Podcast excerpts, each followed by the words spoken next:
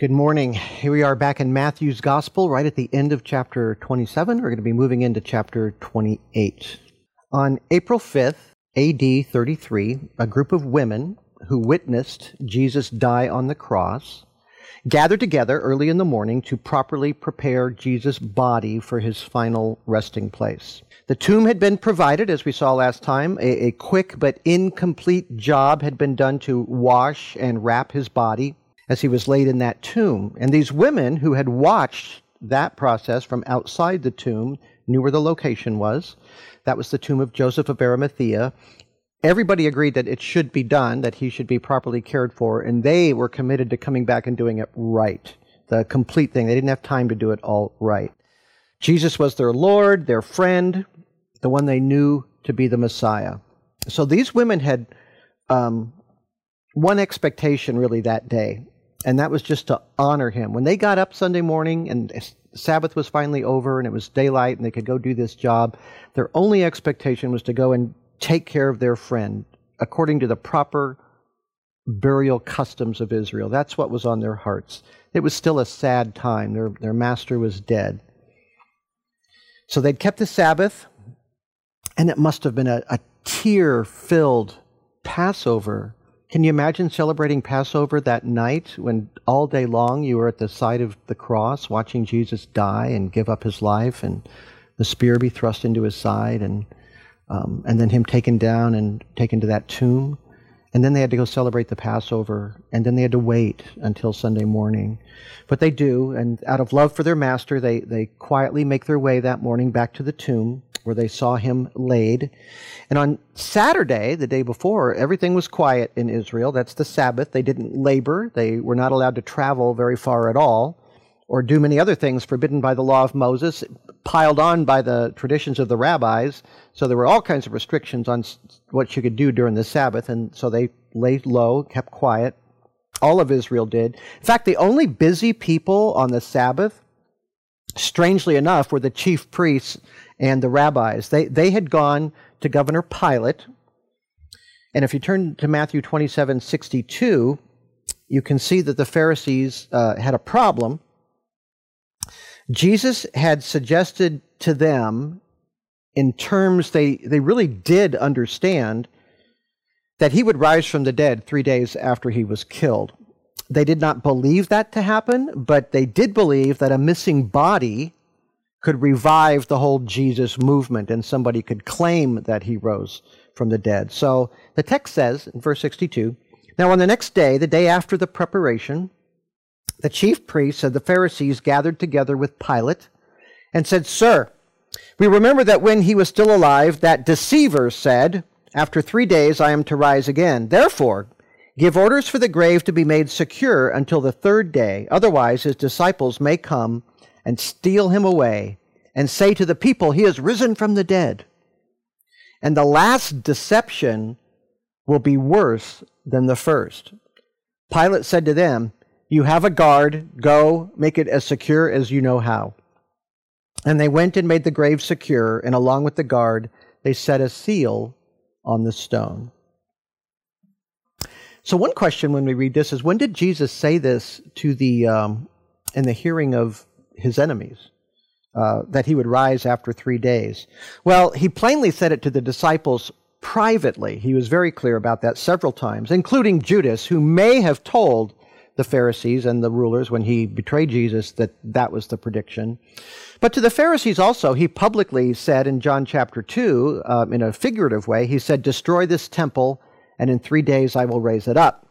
But they even then they seem to think he was talking about Herod's temple. That's how they brought it up at Jesus' trial. But there is another place, another text, Matthew chapter 12 verse 39, where Jesus said, "An evil and adulterous generation craves for a sign, and yet no sign will be given to it but the sign of Jonah the prophet." For just as Jonah was 3 days and 3 nights in the belly of a sea monster, so will the Son of Man be three days and three nights in the heart of the earth. That was said not privately, that was said publicly Um, and it's not hard to understand. That's a very clear teaching. In fact, Jesus said that in direct response to the scribes and Pharisees when they said they wanted to see a sign from Jesus so that he could authenticate himself in their eyes. So it was actually a response directly to them when he said that. So they could definitely get the idea that he's saying he's going to rise from the dead after three days just from that. So any one of those um, options is there, and maybe all of them together led them to believe that that would happen, that he would claim that, and that they needed to do something about that to prevent the word going out that he had risen from the dead. So, these indications are um, clear enough for his enemies to request a guard to prevent the body from being removed from the tomb. And they wanted that guard to last for three days, through Sunday night. So Pilate consents. I don't know what he was thinking when they came to him. Probably, when will all of this end? with regard to this Jesus person, but uh, the guard does go to the tomb and they seal it, and they would basically stretch a, a, cord across the stone and use clay or some kind of stuff like that to patch it in there and then put a stamp on that clay. And they might have rolled, rolled a smaller stone and, on it too to kind of help secure that seal. So if anybody moved the stone, those clay seals would break and it would be really clear. So that was a way to absolutely make sure that nobody interfered with the tomb. So the Pharisees leave, the guards assume their station and watch. They were there to watch the tomb, like I said, through Sunday night, and the whole purpose was to prevent the claim of a resurrection. At this point, Matthew shifts the story, and we're moving into chapter 28 now, the last chapter of the gospel. The story shifts to the women. Up before the sun, they, they gathered the prepared spices and perfumes, the elements that the uh, Joseph and Nicodemus did not have with them when they first put Jesus' body to rest, and they start heading for the tomb. Now, here we have to talk about differing accounts in the four Gospels. Each of the Gospel writers share details that the others do not, as is often the case, but in this particular matter, gets a little bit trickier. Uh, Matthew, Mark, and Luke are pretty similar, but give various details. And uh, Matthew, particularly, is sort of clipped. It's um, more of a summary than than given a lot of specifics. Um, also, each of them includes different names of the women, in part because they probably heard the story from different individual women. They don't contradict each other that way because Luke says there were a, a, group of women, but each one only mentions one or two of the women. So it's just kind of interesting how that plays out. All the Gospels mention Mary Magdalene. That's the common name in all of them that's actually mentioned by name. Matthew mentions the other Mary, which is the mother of James, the apostle. Mark mentions the two Marys, Mary Magdalene and Mary, the mother of James, and Salome as well. Luke mentions by name the two Marys and Joanna. And he also says the other women with them. So that could be a group of eight, ten, or more women, but the, the more known of them are named, but each gospel writer names different ones, except they all mention Mary Magdalene. So this is basically a group of women from Galilee that had stood with Jesus' mother at the cross. She is not part of this group. Now, John only tells the whole event in a very personal way, entirely from Mary Magdalene's perspective. So, how her story fits in with the group versus her personal experience is kind of hard to maneuver. It's just hard to figure out exactly how they tie together. So, in some aspects of her personal story, there may have been other women with her, but when you read John, it really sounds like it's pretty much her. So, she was probably detached from the group for a while um, while other things were going on. I'll try to explain how that could have laid out. Um, so he only tells what happened to her, so it's a little little bit tricky there. So Matthew, Mark, and Luke are telling the story of the women, but John is telling Mary's story only.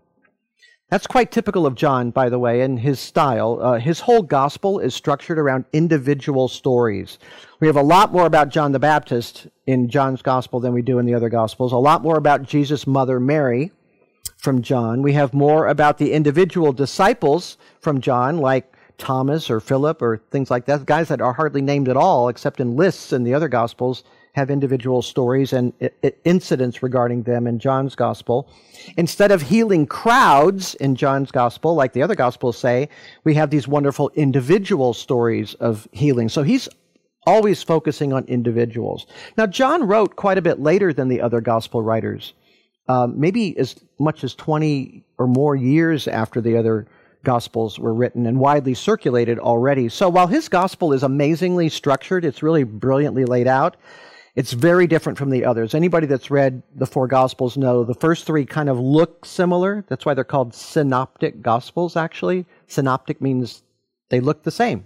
They do. They flow the same. They have a very similar structure. But John's is completely different. The way it's ordered, the way it's written, very different. So um, he is basically filling in things that were. W- he's not retelling stories that were well known. He's filling in details about parts that were not well known. And he's adding them in. And those are the personal experiences of different people. So, Matthew, Mark, and Luke are telling this group experience. And Mary Magdalene is part of that, one of the ladies they're talking about.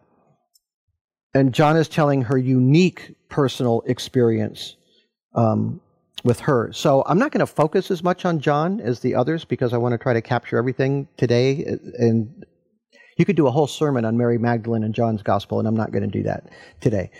But as I said, she alone is mentioned by name in all four gospels. So it's interesting that Mary Magdalene is mentioned by name in Matthew because she is not mentioned him by him at all until the cross of Jesus. It, he just mentions that Mary Magdalene was there. We've never been introduced to her in his gospel. So she had to have been a very well known member of the early Christian community in Jerusalem because he doesn't even bring her up. Everybody would have, but when he says her name, he, he bothers to mention her name at the cross, people would have recognized it at the time of his writing. So she is one of those women. Mark does the same thing. And she's mentioned only one time in the Gospels before the cross at all, and that is in Luke chapter 8, where Luke mentions several ladies who financially supported Jesus' ministry and sometimes traveled with the disciples. He also mentions Joanna and Susanna as part of those ladies. And he only identifies Mary as, quote, Mary who was called Magdalene, from whom seven demons had gone out. That's all we know about her before the resurrection, the cross and the resurrection stories. That's all we know about her. So she was a supporter of the ministry. Jesus had cast seven demons out of her. She was a demoniac, and he delivered her, and she followed and helped and financially supported the ministry of the twelve. So her prominence at the end must mean that she was well known in the Christian community outside the actual testimony of the written Gospels because she's mentioned so little there, really. So now let's look at what was happening that morning. Things start off with an earth shaking event, literally.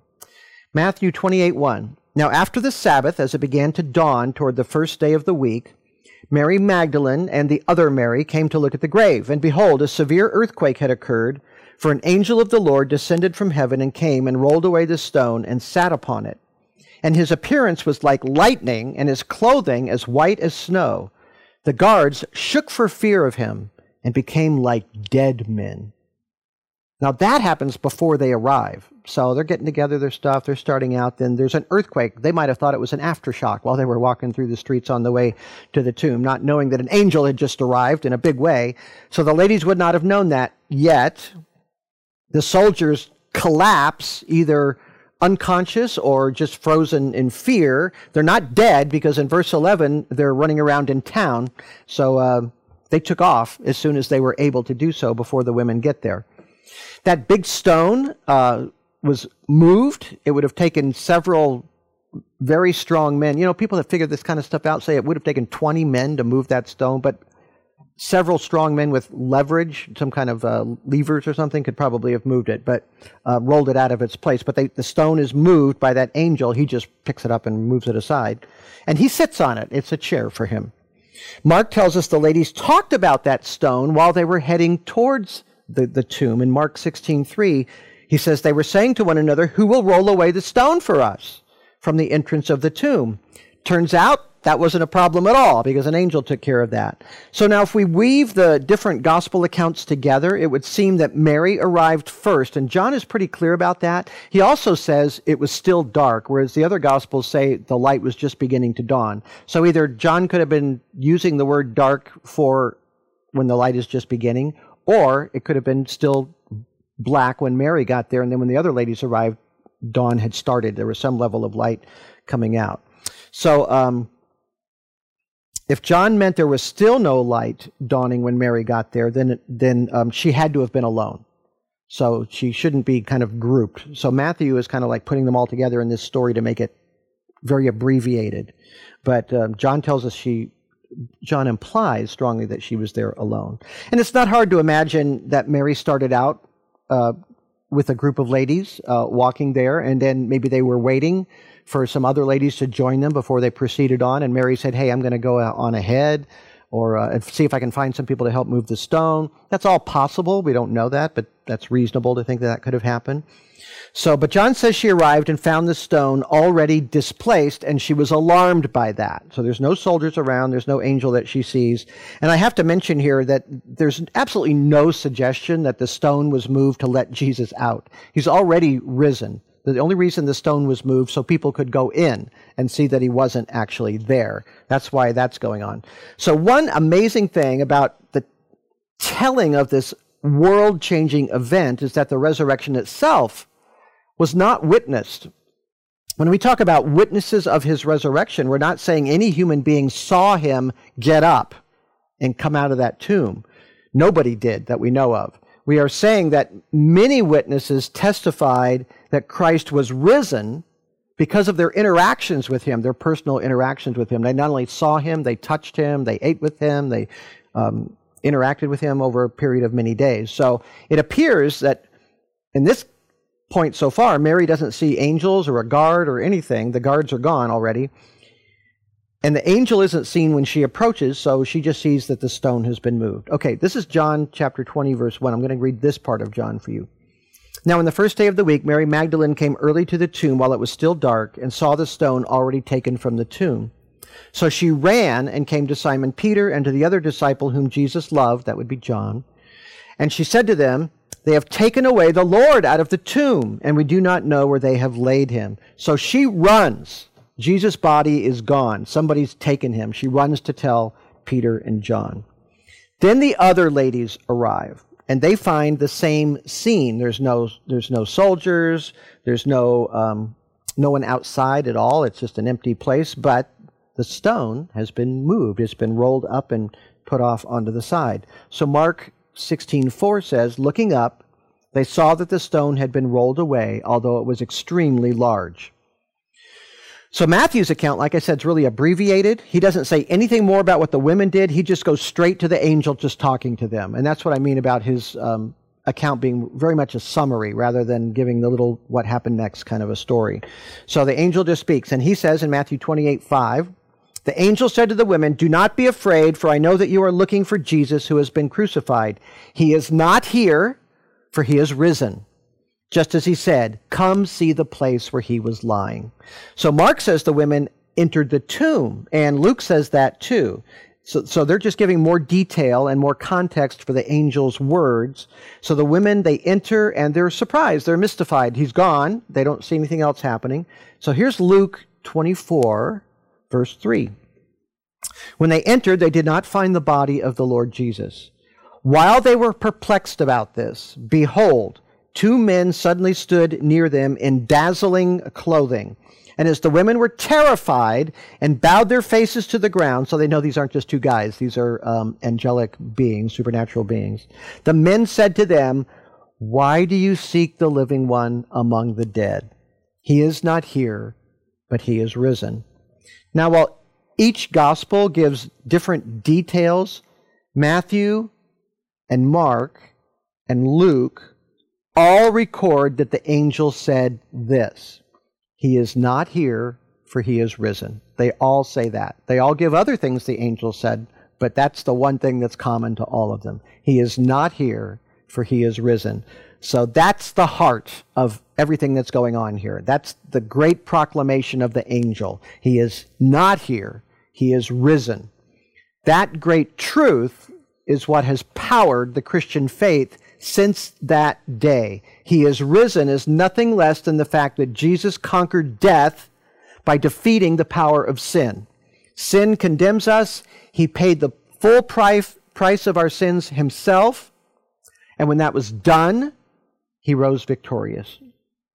So last week we talked about uh, Thomas Jefferson a little bit and his edited account of the life of Jesus from the Gospels. Remember, he cut and pasted the Gospels together and he created his own life and morals of Jesus without any miracles and without any resurrection because he recognized that Jesus was the highest moral teacher in history. The greatest moral standard was given by him, the greatest moral teacher of all time. So he wanted to study Jesus' moral teachings. But it is an absolute certainty that President Jefferson would not have had the moral teach, teaching of Jesus in his hands to cut and paste with or to follow at all. He would not have had the Gospels to cut and paste with had Jesus not been raised from the dead. His words would have died with him. So there's a huge historical question that has to be answered here, and every knowledgeable thinking person should weigh these questions. And when you read secular accounts of how Christianity began, they always sort of skirt around these major questions, and these are the two big questions. What made this tiny band of followers turn into world changing, bold men? What, what changed them? What happened there? The other question would be how did they go from men whose leader died an ignominious death on a cross to men who gave their lives and dedicated the rest of their existence to proclaiming that he rose from the dead. Why, what happened that made that happen? That they became world changers by dedicating their lives and giving up their lives to proclaim the resurrection of Jesus. That is what they proclaimed. They did not go out teaching moral philosophy. That is not what the apostles did. Christianity did not expand and endure much persecution for centuries because Jesus was a great moral teacher. He was that, and he remains the most compelling human being to have ever lived. His moral teaching and his example is the highest moral life ever known and the highest moral teaching ever known. But all you have to do is look around us. All you have to do is look at the world we live in 2,000 years later. Has humanity learned to live the moral teaching of Jesus? Is that what you see? Is that what is going on in our culture? Is that the norm? If it's not, why not? Why not? Why aren't people just living this way? Well, the reason is because human beings are deeply flawed creatures. They are human beings are moral failures. And if God is moral, and if it's a moral universe, then we are in trouble because we fall way, way short. We actually don't need more moral instruction. We can't live up to our own moral feelings and beliefs. But this higher moral teaching of Jesus does one great thing for us it exposes how far short we are of true goodness. I measure myself by the teachings of Jesus, and I realize that, you know, uh, the Amazing Grace song, He saved a wretch like me. I see my wretchedness in that. That's all I see. I see something beautiful and wonderful that I don't live very well. So Jesus reveals true goodness. It exposes us to the standard that God has for humanity. And when He reveals true goodness, and we look at that, we say, That's not me. That's not me. And He reveals it by His words, and He reveals it by the life that He lived. If you don't love your enemies and love your neighbor as yourself, you don't deserve heaven. And you really shouldn't be allowed near the place, should you? Because what are you going to do? You're going to spoil it. If you've stolen or lied or coveted or hated, you would spoil heaven. If I went there as I am, heaven would not be heaven anymore because of Wayne. Amazingly, that's good news. That's good news if Jesus is risen. He, if he is risen, then what he said becomes really important. He said, For even the Son of Man did not come to be served, but to serve, and to give his life a ransom for many. That means we can be saved by his bearing the burden of our sin himself. A risen Jesus means that he conquered death for us. So, what made the news of Jesus go out into the world against fierce opposition was not a moral path. What made that happen was not a moral path, but a risen Savior that people had personally experienced. That is the witness of those who were there. He is risen. So let's go back to the women now at the tomb for a moment. They find the um, stone on the ground off to the side. They enter the tomb, it's empty. And then again, Luke uh, 24 4. While they were perplexed, two men suddenly stood near them in dazzling clothing. And while the women were terrified and bowed their faces to the ground, the men said, Why do you seek the living one among the dead? That is still an important question. Why indeed? In the 21st century, we could ask ourselves the very same question.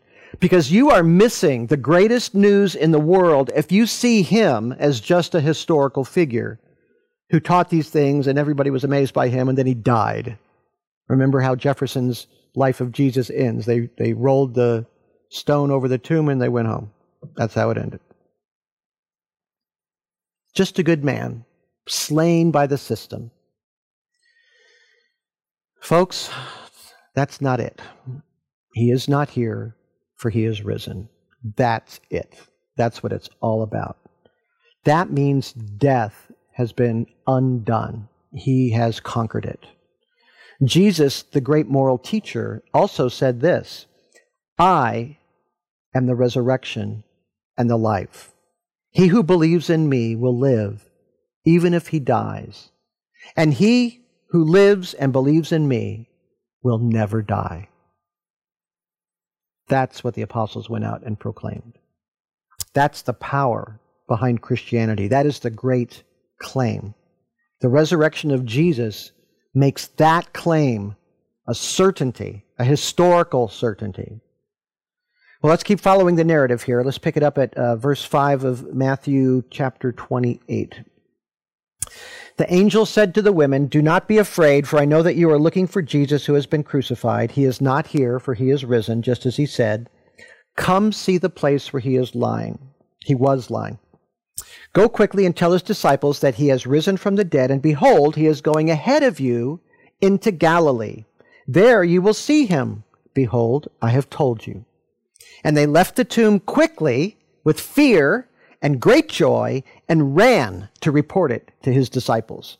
Tell his disciples, they quickly departed. How did they leave? With fear, because this is incredible, and great joy. And they're running. I mean, they're so happy, these ladies.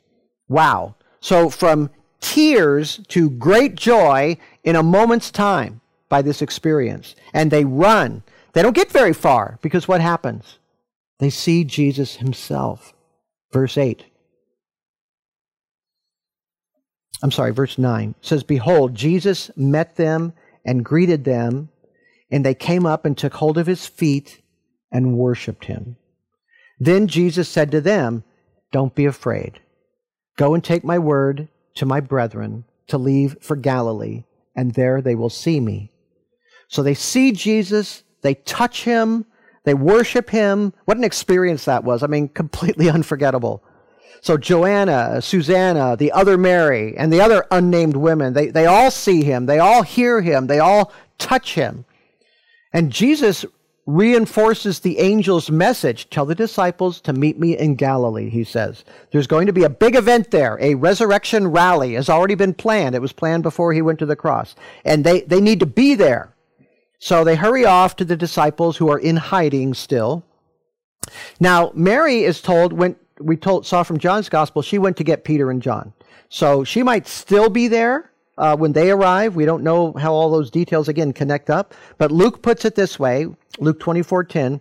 Now they were Mary Magdalene and Joanna and Mary, the mother of James. Also, the other women with them were telling these things to the apostles. So it seems like Mary went there, got there first. The other ladies came in a bit after her. But these words appeared to them as nonsense, and they would not believe them. So there isn't going to be a resurrection rally in Galilee if the disciples don't show up. And so far, they're just incredulous, right? So the women tell what happened, but their words appeared as nonsense. Now, look, I get it. The, the apostles were dejected. They were sad. They, their life was over as far as they knew. I mean, I get it. They lost all their hopes in this world at the crucifixion of Jesus uh, just a day and a half before this. They should have believed the women. Uh, Jesus told them he would rise again. Uh, they'd lived with him for three years. They'd seen a lot of amazing miracles. Uh, John had seen firsthand all of the Lord's agony on the cross, however. He heard him give up his life. He saw the spear thrust into Jesus' side. And a death like that must have seemed absolutely final to him. So he just couldn't believe it at first. And he would have told the other disciples everything he saw, and they all would have felt that same dejection. And the testimony of the women hey, they were women, right? So they didn't carry much weight with the apostles. You say, well, that's terrible. Hey, that is first century Jewish culture. Women were not given the same level of respect as men. You would not have had a woman of brilliance vying for the Supreme Court, the, the Sanhedrin, uh, like we've seen recently in our, our own culture, because they would not have been permitted to have achieved things like that in those days. In fact, a woman could not give testimony in court in the Jewish culture. That in itself is pretty amazing. But do you realize what God is doing here then uh, through all of this? In a culture that discounts the eyewitness testimony of women God granted women exclusively the first experience of having seen the risen Savior. He gave it to them. God granted women the honor and the privilege of carrying the good news first that He is not here, for He has risen. By the way, it's just another reason to believe that these accounts are true. If, if you were going to fabricate a story and write it in books like the Gospels to tell the world that Jesus had risen, you would not have chosen to give women the prominence in the narrative because they're not believed in that day. But God wanted these ladies as central to the story. You think God knew then what we understand now? Hmm. That women are more than capable of being firsthand witnesses to the greatest thing God ever did in this world? Is it possible that God is speaking to us across the ages where women are recognized as equally able to see, hear, grasp truth, and speak? If so, these old narratives speak very loudly to 21st century Americans. Because what we know to be true, God honored and recognized then. So listen, it's the apostles, it's Jesus' chosen men who missed out on these first experiences of seeing and embracing and worshiping the risen Christ. In fact, they are slow to believe. So Jesus is going to send them more messengers. And finally, when they are still uncertain, he's going to come to them himself before the planned meeting in Galilee, because it doesn't seem like that's going to happen unless he comes and gets their attention personally. So we'll talk about some of those appearances next time. I said at the beginning today that these ladies had a, a very tear filled Passover, uh, having seen the Lord bloodied, personally seen him after he'd been mercilessly flogged and beaten, watched him be crucified for six hours, and then watched a spear thrust up into his chest cavity. Those were their memories that, that very day that they celebrated Passover. But after that day, Every Passover from that early Sunday morning on would be a feast of joy for these daughters of Israel. The resurrected Jesus put all the horrors of the crucifixion and that horrible day in perspective. because he is the Lamb of God. So every future Passover would be a perfect reminder that by his blood, not animal blood, that death will pass on. It will pass over us. Forgiveness has come, God's wrath is appeased, and God is reconciled to us through Christ. But do remember, without the resurrection, there would be no gospel. Without the resurrection, there would be no word. Without the resurrection, there'd be no church, no dynamic impact for good on our harsh and brutal world. Jesus would have been a completely forgotten person. The world is way better because he came, and it's going to be better still when he comes again. In the meantime, what sort of people should you and I be who believe in his resurrection? Well, we too should rejoice in him. We should worship at his feet like these women did. Maybe we should be eager to tell the good news to somebody else. We should certainly be different from people that have no hope, no such relationship with the risen Lord. We should be different people than they are. You have every reason in Christ to face your life with courage and joy. He is not here, for he is risen. Let's pray. Our great God, we're so thankful for the accounts you've given us of this glorious and wonderful day. The proof, the very proof that what Jesus accomplished on the cross was accepted by you. That when he said, It is finished, it was finished. Salvation is done. And that life follows death. We, when we're tied to him by faith, will experience that very life when we pass from this world. And Father, we're so thankful for that. We give you glory and praise. And we thank you for choosing these ladies to receive such a special gift and their stories being told forever. We thank you for that in Jesus' name. Amen. Okay, next week we'll be back and we'll continue on with the resurrection of Jesus.